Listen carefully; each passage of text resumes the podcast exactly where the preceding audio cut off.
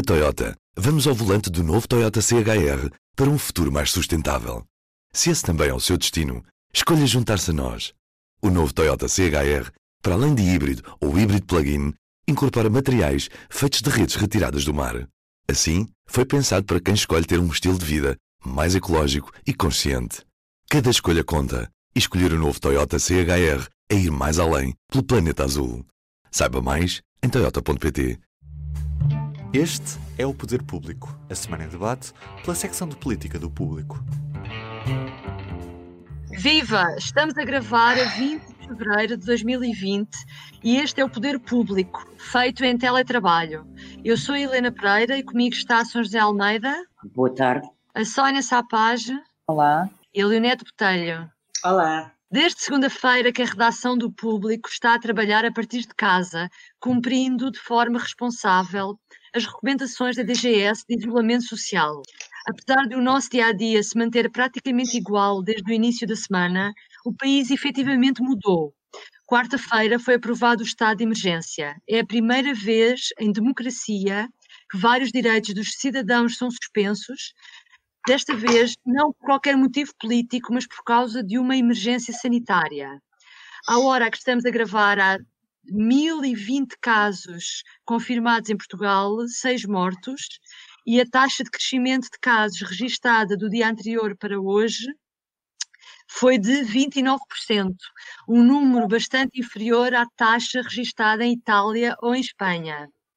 Não terá sido fácil chegar à decisão de decretar o estado de emergência. Como o público noticiou, o Presidente da República estava mais inclinado para o fazer do que António Costa, que chegou a dizer que o quadro legal anterior à quarta-feira permitia tomar todas as medidas necessárias. Veja-se, por exemplo, o caso do cerco sanitário Ovar, que arrancou antes mesmo do estado de emergência. São José Almeida, começo por ti. Quarta-feira foi um dia histórico. Achas que o governo entrou nesta nova fase a contragosto ou percebeu que o próprio país já estava por si só a entrar em estado de emergência? Eu acho que entrar em contragosto é, é evidente que entrou, não é?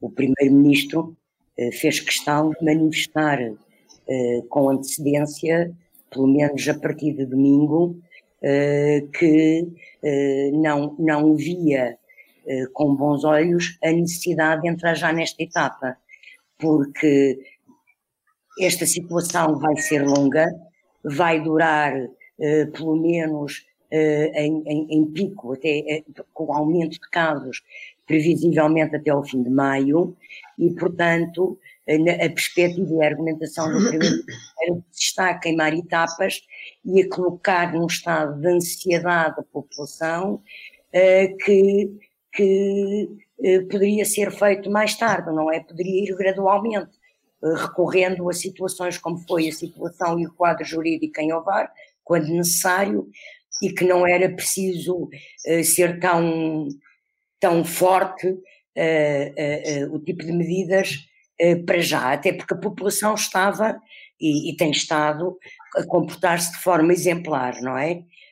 Um, penso também que quando percebeu que o presidente, defendia mesmo convictamente esta questão, o primeiro-ministro fez o que tinha que fazer, que foi aceitar, acatar e cumprir. Não ia criar uma crise institucional um, à volta disto, no momento em que o país precisa de unidade das instituições. E, portanto, recorreu a uma concretização uh, que foi ontem conhecida, um, para, para, para concretizar de uma maneira suave, mas efetiva e real uh, o decreto presidencial. Deixa-me dizer uma coisa em relação a essa questão de, uh, enfim, de estarem todos de acordo, a mensagem, como é que se tem passado. Um, em relação às autarquias e às comunicações de mortos e tudo, tudo, tudo estava a funcionar bem até ao caso precisamente do Ovar. Uh, ontem e hoje já houve autarquias a comunicarem uh, por si próprias, sem respeitarem minimamente as regras que têm vindo do governo, que é de haver uma comunicação só, ser a Direção-Geral de Saúde a comunicar e de ser feita dessa forma quase unilateral para não haver esta confusão, para não se duplicarem mortes. Ontem e hoje já houve dois autarcas que não, consegui, não conseguiram calar-se e que vieram publicamente falar sobre os mortos dos, dos seus conselhos. Um, isso é uma coisa que nos próximos tempos vai ter de ser uh, bem trabalhada, a forma de comunicar do Estado, porque se começa cada um a dizer o que lhe apetece, daqui a nada ninguém confia na, na informação que vem a público e, e, eu acho que isso é uma coisa que nos preocupa nos próximos, deve preocupar nos próximos tempos. Pois esse vai ser o desafio, a partir do momento em que há mais casos pelo país, há mais gente. No início era só a Direção-Geral de Saúde e a Ministra praticamente a falarem. Agora há mais casos espalhados e os autarcas têm mais. Uh... Eu não percebo porque é que eles também fazem isso, porque eles vão para o Facebook e para as redes sociais dar informações, também isso não faz muito sentido, não é? Eu acho que na verdade é um bocadinho de, é falar com o coração, não é? Isto é uma coisa que quer dizer que implica com as, com as populações, com a população deles, que se calhar precisa de dados mais rápidos. Já sabem que alguém morreu, já, já perceberam. Só José. uma coisa que é, eu acho que alguns autarcas têm demonstrado menor sentido de responsabilidade do que as populações uh, os autarcas são órgãos de poder, fazem parte do Estado, tinham obrigação de estar coordenados e respeitar as diretivas da Direção-Geral de Saúde e do Governo de que haja só um relatório por dia, que não haja redundância de informação e que não haja uh, o, o, o, aprofundar uh, de um clima emocional que só prejudica a situação. Uh, olha, eu, eu, há aqui, duas, há aqui uh, duas questões diferentes que temos estado a tratar. Uma é precisamente a questão das autarquias. As, os autarcas e os presidentes de Câmara são autoridades de proteção civil. E precisamente uma das questões onde o estado de emergência, na minha opinião, uh, se tornou mais necessário foi precisamente por causa da situação de Ovar porque o estado de calamidade previsto na Lei de Bases da Proteção Civil, isto foi dito por muitos constitucionalistas, eu tenho, tenho estado a ouvir constitucionalistas e juristas especialistas em segurança um, sobre estas questões nos últimos tempos, e escrevi já vários artigos sobre isso, é precisamente que a Lei de Bases da Proteção Civil tem, de facto, essas, esses vários níveis, o nível da alerta, depois tem a contingência e depois tem a calamidade, o estado de calamidade. Foi o que aconteceu em Ovar, que tem que ser decretado pelo governo. Mas isso é uma hierarquia de, de, de estados que não tem a ver com o estado de emergência. O estado de emergência é um chapéu constitucional, não é legal, é, também, é, obviamente está previsto na lei, mas está previsto na Constituição para dar cobertura à restrição de direitos e exatamente colocar bem claro qual é a cadeia de comando. E, portanto, o comando neste momento, eh, para que não haja dúvida nenhuma, é exclusivamente do governo. Com a declaração de estado de emergência, o governo assume um poder uh, maior do que tinha antes, na medida em que, uh, com os limites delimitados pela, pelo, pela declaração, pelo decreto que trabalhou com o Presidente da República, diz quais são aqueles que podem ser restringidos. E já não têm que ir, como foram as medidas decretadas na semana passada pelo Governo tiveram que ir ao Parlamento, foram votadas no, na quarta-feira e promulgadas ontem. Agora já todas essas uh, questões deixam de ser necessárias. O Governo apenas tem que informar constantemente o Parlamento e o Presidente da República. Aqui a questão do estado de emergência o que coloca é precisamente, e por isso é que os constitucionalistas, e vamos recordar, Marcelo Rebelo de Sousa é constitucionalista, foi uh, deputado constituinte, foi protagonista de várias revisões constitucionais, uh, teve aqui também a oportunidade, e neste momento provavelmente podemos dizer, ainda bem que temos um constitucionalista em Belém, para poder tratar destas matérias com todas as cautelas e todos os conhecimentos próprios, é precisamente apenas proteger.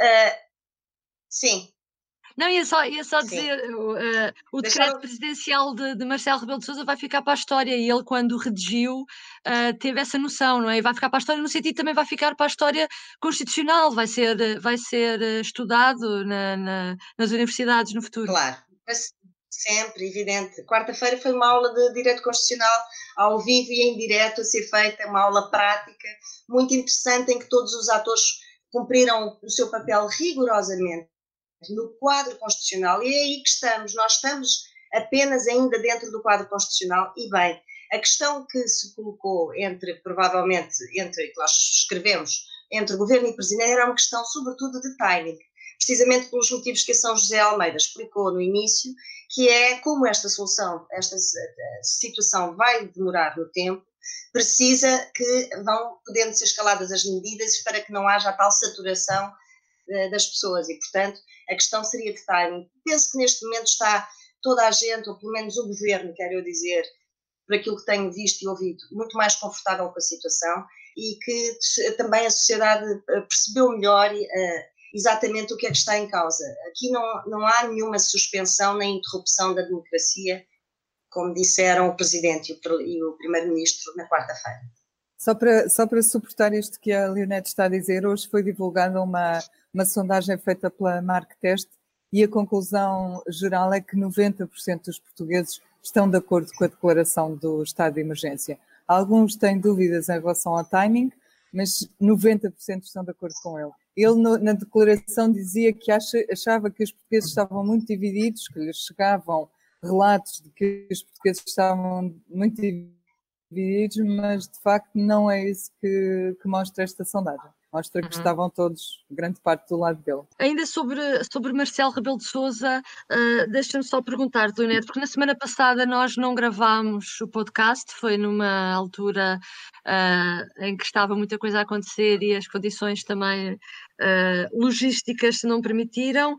Uh, houve algum zigue-zague por parte de Marcelo Rebelo de Sousa ou não? Eu pergunto isto porque quando começa a, a, a pandemia, que ainda não estava decretada a pandemia, a epidemia uh, do novo coronavírus. O presidente continuava na rua a dar beijinhos às pessoas, depois fechou-se em quarentena quando, um, ehm, quando soube que houve alunos de uma escola onde houve foi detectado um caso em Felgueiras que estiveram em Belém, e no fundo, só duas semanas após isso, após a sua reclusão, é que veio preferir um verdadeiro discurso de Estado.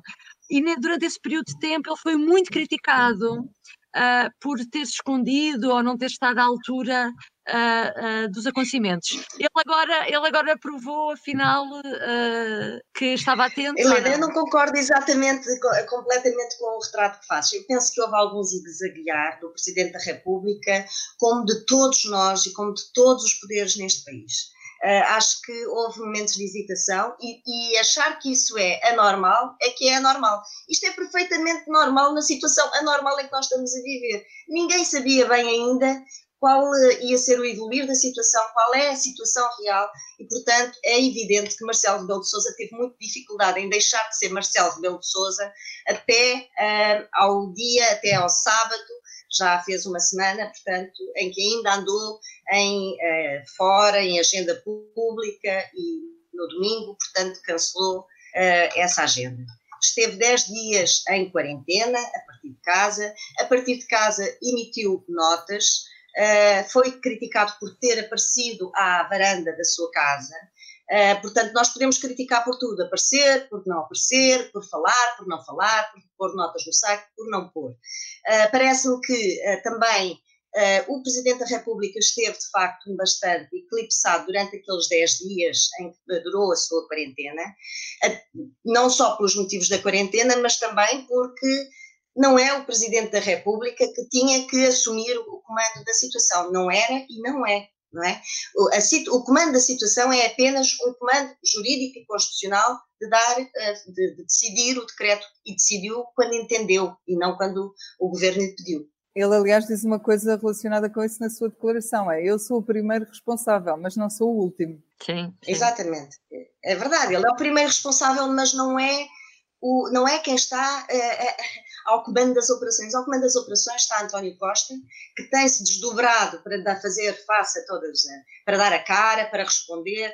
Acho que tem tido uma atuação. Aliás, o que eu, o que eu acho que nos descansa, ou pelo menos me descansa, e percebo que, que, que há um certo, é de facto, acabou por haver uma grande convergência uh, em relação a, às, a todas as questões que tinham que ser tomadas e agora, obviamente, vai haver e vai continuar a haver autarcas que aparecem, pessoas, portanto, vai continuar a haver situações, vai, se calhar, aumentar esse tipo de uh, divergências, mas a um nível uh, mais baixo, ao, ao superior, ao mais alto nível da nação, as coisas acho que estão neste momento bastante oleadas. E tem havido uma grande preocupação, eh, como há pouco diziam, de, de, dos responsáveis políticos em vincar que a democracia não está suspensa, tem havido grande diálogo político, eh, mas Sónia, tem havido também espaço para algumas críticas dos partidos da oposição ao governo ou vivemos um estado de exceção também a esse nível? Esta semana ainda houve Assembleia da República, ainda há trabalhos a decorrer. Uh, como é que, em que estado é que, tam, em que estamos? Os partidos uh, estão de algum modo a fiscalizar uh, ou a pedir contas a algumas atitudes do governo? Deixa-me dizer duas coisas. Em geral, eu acho que todos os partidos adotaram uma postura responsável. Rui Rio disse que este não é o tempo de, de fazer oposição Uh, mas de facto a democracia não foi suspensa e o Parlamento continua a trabalhar, vai continuar a trabalhar com regras uh, diferentes, mas continuará a trabalhar. E, e, os partidos estão a fazer o seu papel. Ainda hoje o CDS enviou 16 perguntas ao Ministro da Economia e Transição Digital sobre questões que os preocupam, layoffs, ah, como o que acontece depois da crise com as empresas, despedimentos, etc. Outros partidos têm feito o mesmo. É sobre, tem havido críticas também, sobretudo do lado do, do CDS, que tem deixado claro que preferia um Estado mais firme. É essa, é essa aliás, a, a frase que o, o, presidente do CDS eh, tem preferido mais vezes. Uh, portanto, há diferenças, uh, nem todos teriam feito o mesmo, penso eu, isso nota-se, mas no geral é quase como se houvesse aqui um, uh, não é um governo de salvação nacional, mas é um, uma maioria uh, que está de acordo em relação ao essencial. Não sei se se manterá assim durante algum tempo, mas tenho a certeza que a, que a fiscalização continuará a ser feita ao governo. Tem, tem havido provas disso, acho eu. Uhum. O, o, na Assembleia da República, esta semana, São José, o PCP não votou a favor do estado de emergência na Assembleia, não é? Absteve-se, julgo que foi o PCP e a Iniciativa Liberal, os únicos que se abstiveram. Mas vamos ao PCP, uh, eh, que me interessa mais. uh, não, te, não te surpreendeu a posição? Não, não, não me surpreende. E, e, e pegando no que a Sónia disse, o PCP hoje também já denunciou uh, um, a força uh, agressiva de, de, de, de, comunicados da PSP, de orientações da PSP, avisando que vai usar megafones e drones e não sei quê, numa fase em que manifestamente o governo tenta adotar medidas mais duras, mas de uma forma que não ponha a população em, em, em ansiedade. Eu creio que o PCP eh, tem sido muitíssimo coerente. Não votou contra, absteve-se, mas o PCP alinhava claramente na posição que era a do governo e que foi também defendida pelo Bloco de Esquerda e da Iniciativa Liberal, de tentar uh, prolongar a entrada nesta fase o mais possível, não é? eu penso que, que, que houve eh, da parte do presidente, se calhar, e que eu compreendo, eh, ele em sua consciência e como constitucionalista, achou que o quadro de poderes do governo devia já ter sido este. Mas, de facto, revelou uma uma, não quer dizer fome, mas uma necessidade de entrar numa fase de demonstração de maior autoridade que os outros partidos acharam que não era necessário, até pelo que simbolicamente representa na prática, suspender o direito de circulação. Uh, e o precedente que isso abre. E, e, e, penso que, de facto, retomando o que a Leonete disse e que a Sónia também frisou, é a primeira vez em Portugal, pós 25 de Abril, em democracia, que um primeiro-ministro tem tanto poder. O primeiro-ministro, neste momento, pode praticamente fazer o que quer e lhe apetece.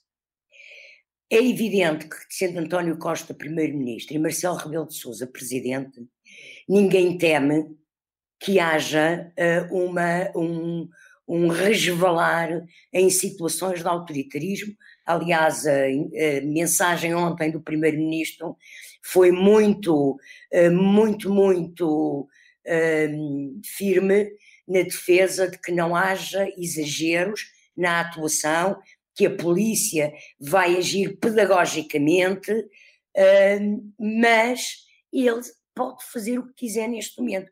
E este precedente é que eu acho que quer de, para o PC, quer para o Bloco, quer para o próprio PS, é o tal precedente que para o futuro fica aberto.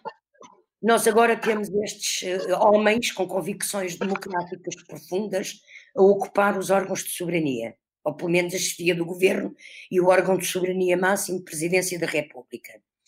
Mas para o futuro não sabemos quem é que será eleito. E o precedente está aberto. E acho que a preocupação teórica e democrática dos partidos de esquerda foi essa, mas de facto Costa neste momento tem poderes absolutos quase. Crescidos.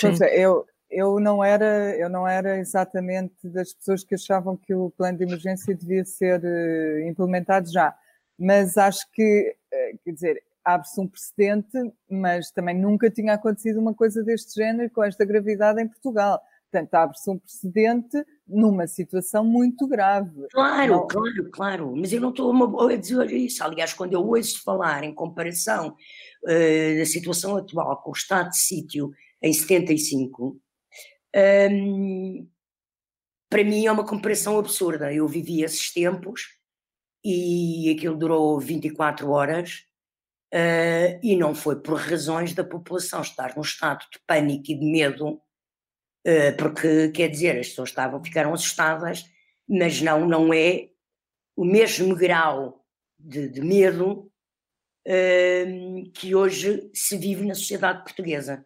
Não tem, não tem nenhuma comparação.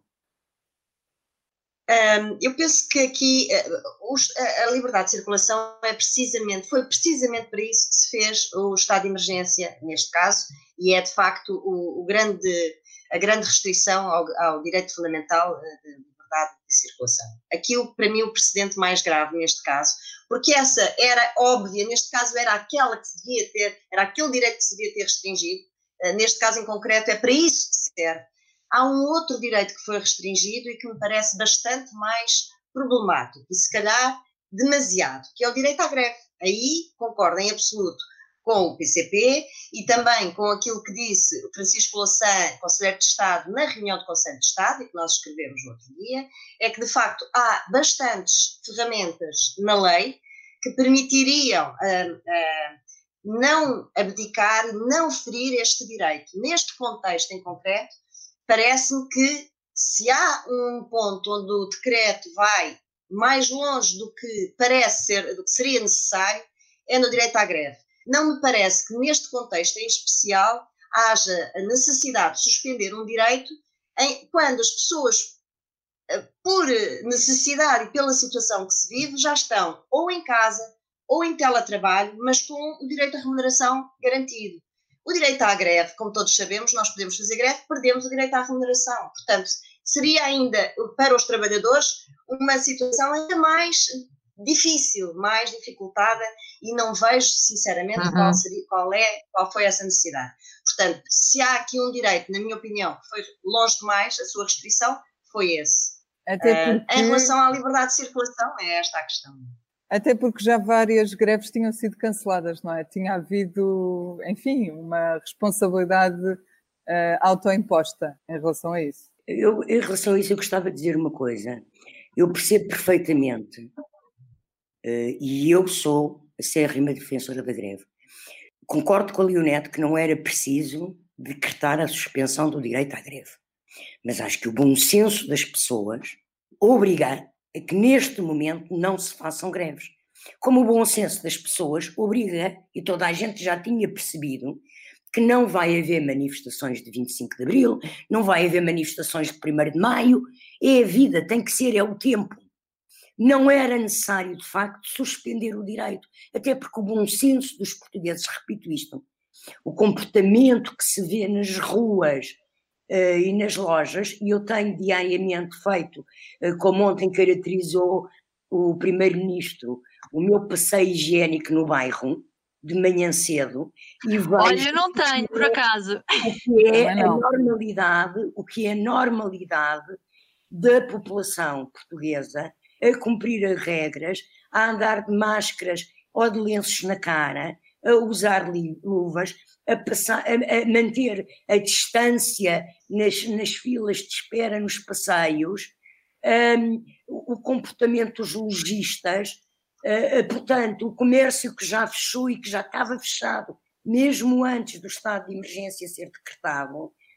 Uh, portanto, eu concordo que não era necessário, aliás, eu sou defensora que não era necessário o estado de emergência, também pelo tipo de direitos de resistência uh, e, e, direito à greve uh, uh, que, que impõe, porque o bom senso das pessoas existe e os portugueses mostram bom senso.